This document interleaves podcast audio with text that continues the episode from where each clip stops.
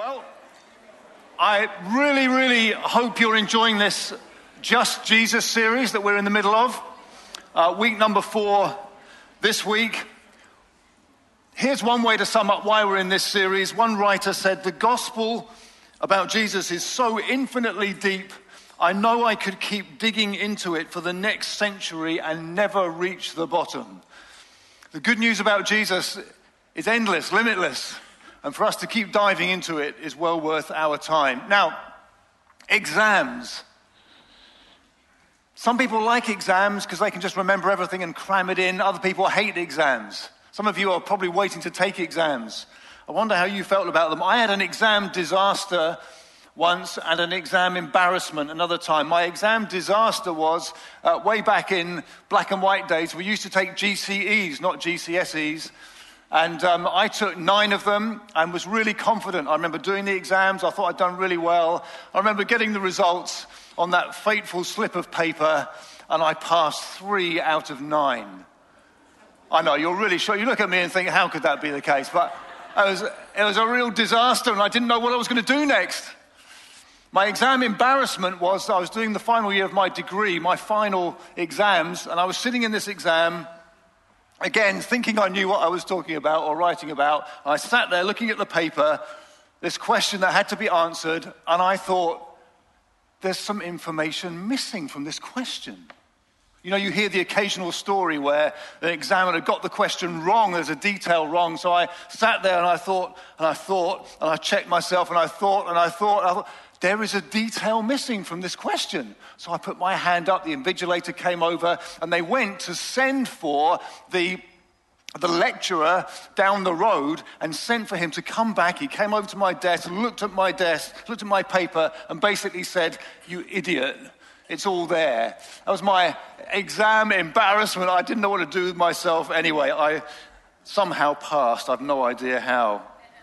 One common exam question is the compare and contrast type. You'll be familiar with those. For example, in English, you might get this question compare and contrast the writing styles of Charles Dickens and Victor Hugo. In PE, you might get the question compare and contrast the fitness requirements for gymnastics and rugby.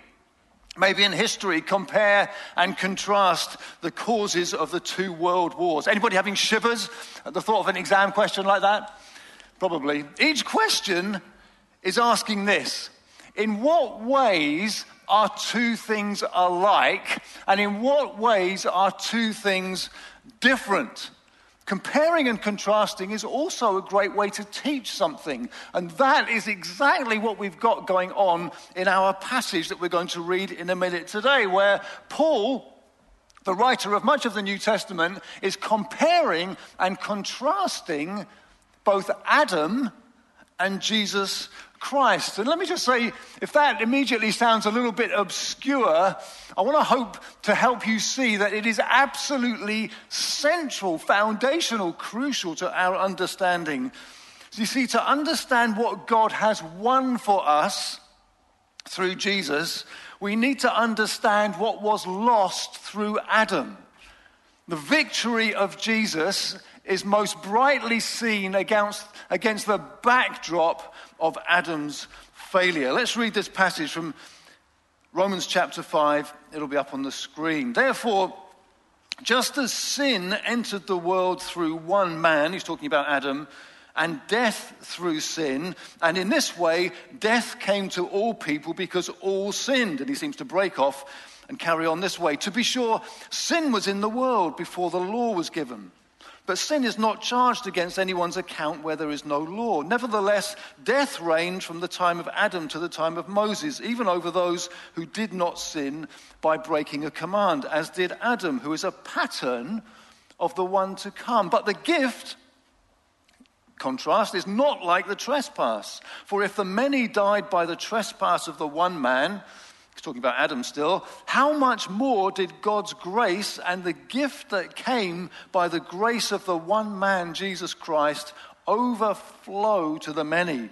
Nor can the gift of God be compared with the result of one man's sin. The judgment followed one sin, Adam's sin, and brought condemnation. But the gift followed many trespasses and brought justification. For if by the trespass of the one man, death reigned through that one man, how much more, contrast, will those who receive God's abundant provision of grace and of the gift of righteousness reign in life through the one man, Jesus Christ? Consequently, just as one trespass resulted in condemnation for all people, so also, comparing, one righteous act resulted in justification and life for all people. For just as through the disobedience of the one man the many were made sinners, so also through the obedience of the one man the many will be made righteous. The law was brought in so that the trespass might increase. But where sin increased,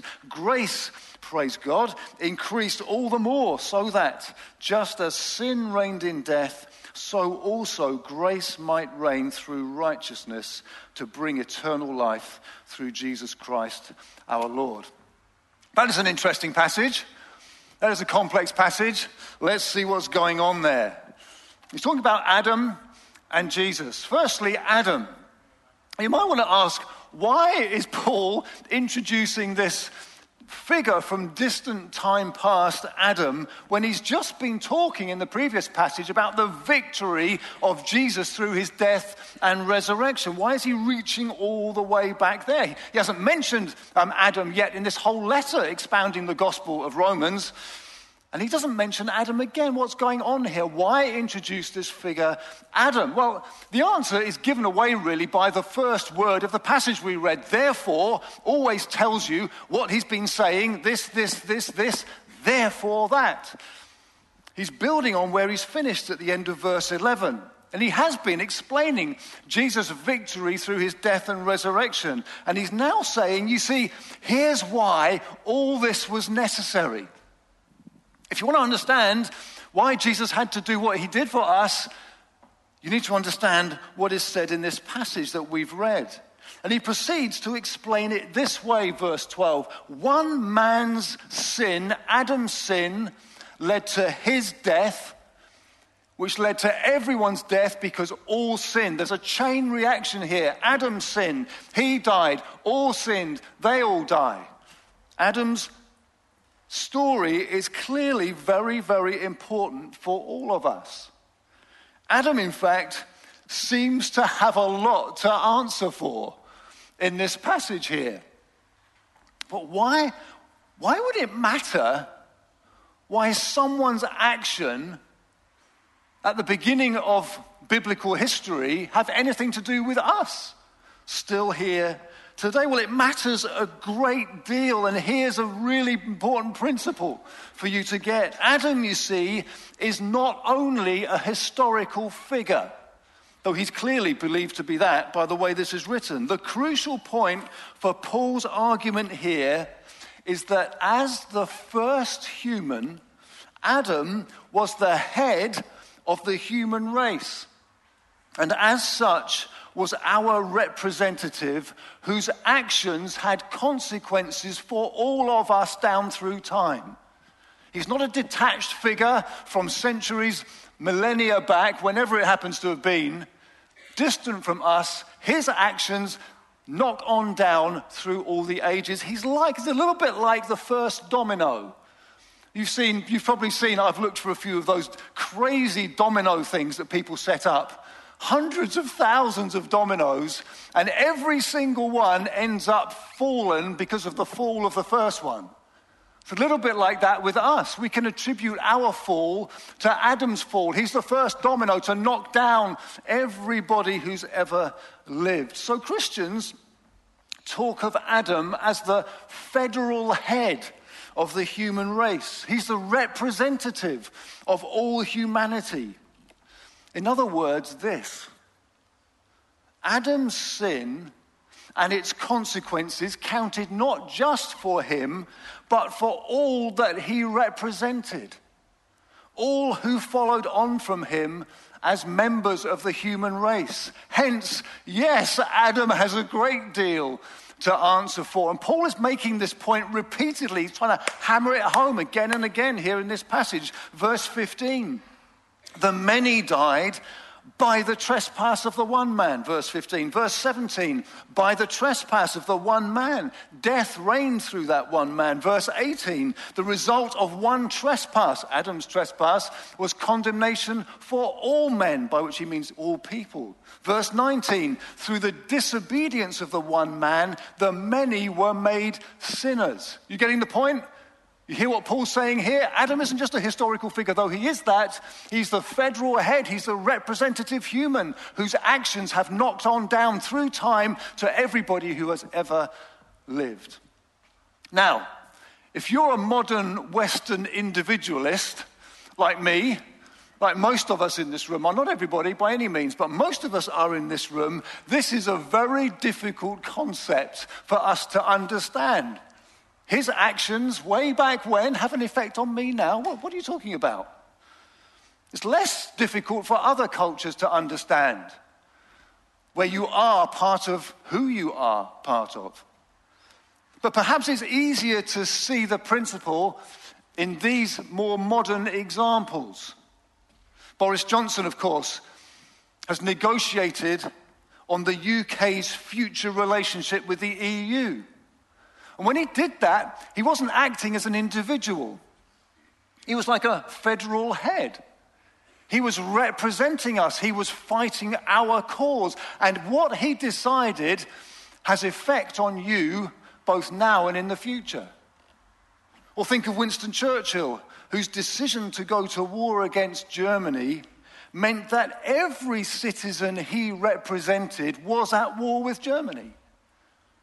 A head whose actions and decisions knock on down to everybody they represent. And Paul is saying that Adam is the representative head, that's how God set him up to be, of all who have come after him. Therefore, Paul is saying this before we get to any good news. Paul is saying this we're all doubly sinners. Not only because we sin personally, but because we all by nature are in Adam and under his headship and the consequences that he brought into the human race. Sin. That's where the term original sin comes from. I don't know, I was asked once on an Alpha course, what do you think about original sin? And I said, well, I certainly didn't have to teach my three boys to sin. It was kind of just in there. I don't have any issue with original sin. That's what's being talked about here.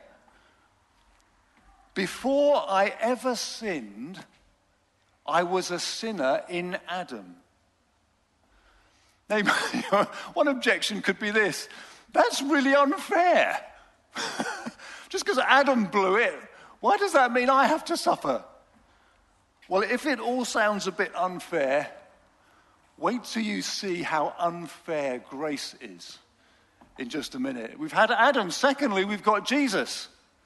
Because good news breaks in at the end of verse 14. Paul writes this of Adam, who was a pattern of the one to come. Well, in what way was Jesus a pattern or a type, the ESV uses, a pattern of the one to come? Jesus? Well, certainly not in his actions. Paul's not saying just as Adam fell, Jesus fell. He doesn't mean a pattern like that.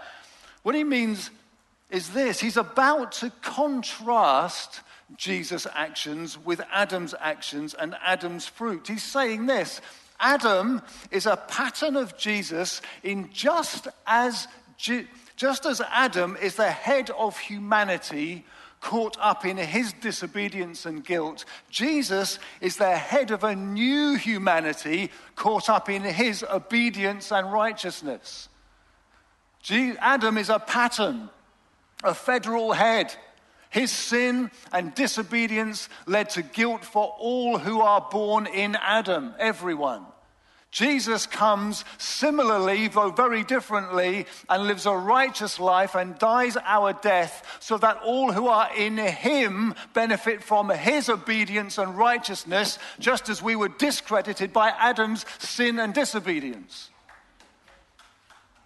So the bleakness of our predicament in Adam sets the context for explaining the beauty and brilliance of Christ's glorious victory over sin and death, whereby we are taken out of Adam and put into Christ. We're taken out of Adam with all the discredit, and we are placed into Christ with all his credit now to our account. Let me tell you, churches these days don't like to talk about sin. And we certainly shouldn't talk about sin, as some of you may have experienced in your church background, where you're just made to feel terrible. Watch out, you dirty sinner. You better confess to the priest or so on to get sorted out. And the system, I'm not trying to put a downer on anybody here, the system is kind of maintained by guilt. But let me tell you, guilt is a very real thing. I was guilty. You were guilty. Sin is a terrible thing. Sin isn't just doing some bad things to your brother, sin is a deep offense to our holy God. And so it's right to talk about the vileness of sin. But you know why we talk about the vileness of sin? Because it sets the context for the beauty of Jesus. And if you don't see how black, how absolutely black, look how black that curtain is the blackness, the darkness, the stinking, disgusting nature of sin to a holy God, you will never see the brightness of Jesus Christ. Why is the gospel so good? Why focus on just Jesus? Because he's an extraordinary Savior from a terrible, terrible predicament. And Paul is explaining here by way of contrast. Think of black and white photographs. You get great, great contrast sometimes with a black and white photograph. By way of contrast, he's saying that what Adam did in his disobedience is not like the greater triumph of Jesus' obedience and righteousness. So when I set it up that we were dead and lost in Adam and we're now fine and righteous and obedient in Christ, it's not like Jesus has just settled the score. Jesus has gone way beyond Adam's uh, decline and desperate situation. These two men and their two actions and two outcomes are not equal and opposite. So, what are the contrasts that Paul gives here? Well, verse 15, he says this the gift is not like the trespass. One man's sin brought death to many, but one man's grace overflows to many. Verse 16, the gift of God is not like the result of the one man's sin. One sin brought judgment and condemnation, but the gracious gift followed many sins and brought justification. We were in one by nature, we are in the other all by grace. You deserve this. Let me tell you, you don't deserve this. If that seems a bit unfair, let me tell you, grace is completely unfair. Grace is against fairness. Grace isn't given, it doesn't apportion you love and kindness and grace and goodness and mercy. Well, he deserves, yeah, a reasonable amount. Well, not so much. He wouldn't, definitely not. Uh, yeah, lots there. It's, it's completely unfair. Praise God, sorry. Praise God for his outrageous grace. Verse 17 through one man's sin, death reigned. But those who receive God's gracious gift of righteousness will reign in life. Jesus has not merely scored an equalizer, cancelling out Adam's work, he has won a resounding, eternal victory. He, he not only undoes Adam's sin and its death filled consequences, but gives grace and justification and righteousness and life to all who will trust in him. And to stress his point further, we've had contrast, we have comparison as well. Verse 18, he says this just as one trespass resulted in condemnation for all people, so also, comparison, one righteous act resulted in justification and life for all people. Verse 19, another comparison.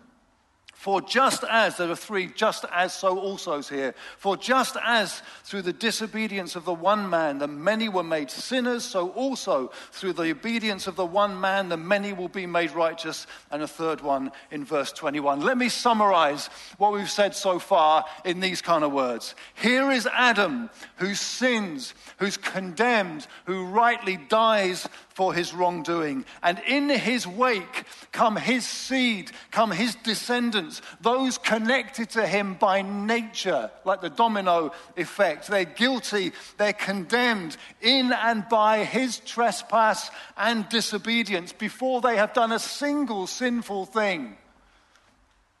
But here comes Jesus who is righteous and obedient. And in his wake come all his seed, all his descendants, all those con- connected to him, not by nature, but by faith, justified in and by his righteousness and obedience before they have done a single righteous thing. Verse 17 this is God's abundant provision of grace. Do you know how much you contributed to your physical birth? Simple biology nothing. You did nothing to put yourself in Adam's trespass and disobedience and death, and you did nothing but being born again, which was all of your heavenly Father's doing, to put yourself in Christ's gracious gift of righteousness. This should give you assurance like nothing else. This is such a practical passage. You did nothing to be born into sin. You have done nothing to be born into righteousness. You did nothing to have credited to your account all the negative consequences of Adam's sin. And you did nothing to have all the righteous benefits of Christ credited to your account. And no day are you any less, any lacking in that righteousness because Jesus Christ is your righteousness and He is the same yesterday, today, and forever. I can never doubt that I am less than fully righteous in Christ. It is permanently credited to my account. And then, Holy Spirit, help me live that righteous life. Impl- two implications quickly. There are so many things we could say. Let's wrap it up with saying these two things. Number one, we are doubly grateful for Jesus. What Adam did, as we've explained, is ours by connection and imputation. We are in him, and all his sin and guilt is credited to our account. But we're guilty as well through personal sin. I can't only say, well, I would be fine if it wasn't for Adam. I, am a really lovely person apart from Adam. No, I'm as guilty, as guilty as could be. I've sinned here, there, and everywhere. So have you. We are doubly guilty. We followed in our Father's ways. I was around visiting a couple this week. It's really funny. They've got three children. I'm not going to tell you which family it is. They've got three children. The, the mother was saying that one of the children is pushing all his father's buttons at the minute. The reason is they're so alike. The father's saying this other one is pushing all her buttons. The reason? They're so alike. And you just got to look at them and say, no one to blame. They got it from you. We are doubly guilty. We have inherited Adam's guilt and sin but I cannot simply say it is only that. I am very guilty by my own actions. Hence, I am doubly rescued and doubly thankful that Jesus, your victory, not only takes me out of Adam and puts me into Christ, but also cleanses me from every single sinful action I've ever done or not done. How about that for a victory? That's remarkable. You will only grow, one writer says, in appreciation of the glories of the gospel in proportion as you grow in appreciation of the ugliness of sin. Be very glad in Jesus because you were very lost in Adam and in your sin. We are doubly grateful for Jesus. Secondly, finally, this, this, this, what I've been saying this morning, this passage, this is how we reign in life. I think you could make a case that reigning in life is the wish of every man and woman and child. They might not phrase it reigning in life, but you could, re, you could rewrite it that way. I want to reign in life. Here's the answer. This passage gives it to us. Those who will receive God's abundant provision of grace and the gift of righteousness, those are the ones who will reign in life. You see, we, people will want to say, if, if only I was this, or if only I was that, I could really be something in life. If only I was better looking, if only I had more talent, if only I had more resources, if only I had a better background, then I could reign in life. If only I could have this. If only I could get that promotion. If only I could have that house, that car, that family, that whatever. I could really get going somewhere in life. I could be victorious. I could really enjoy life. But we reign, Paul tells us here, we reign by rejoicing in what he's declared me to be and by enjoying what He's given me. I reign in life by receiving righteousness, by knowing His grace. Do you know what? I may not have much talent. I may be not very good looking. I may not have many advantages. My brothers, my neighbors might be doing a whole lot better. But let me tell you this I'm loved. The grace of God is all over me. I'm righteous. You can't buy that. You can't hope for that. You can't get a university course for that. You can't get a promotion for that. You can only get that by receiving a gift. Let me tell you, folks, you will reign in life that to the degree that you will receive and trust, I am righteous in Christ. Whatever happens to me, live today, die tomorrow, get on well, get on badly. Let me tell you, I'm righteous. Let me tell you, you can't get that anywhere else. I have received the grace of God that makes me right with Him. And if I'm right with Him, I can be right with me and right with the world. It's amazing.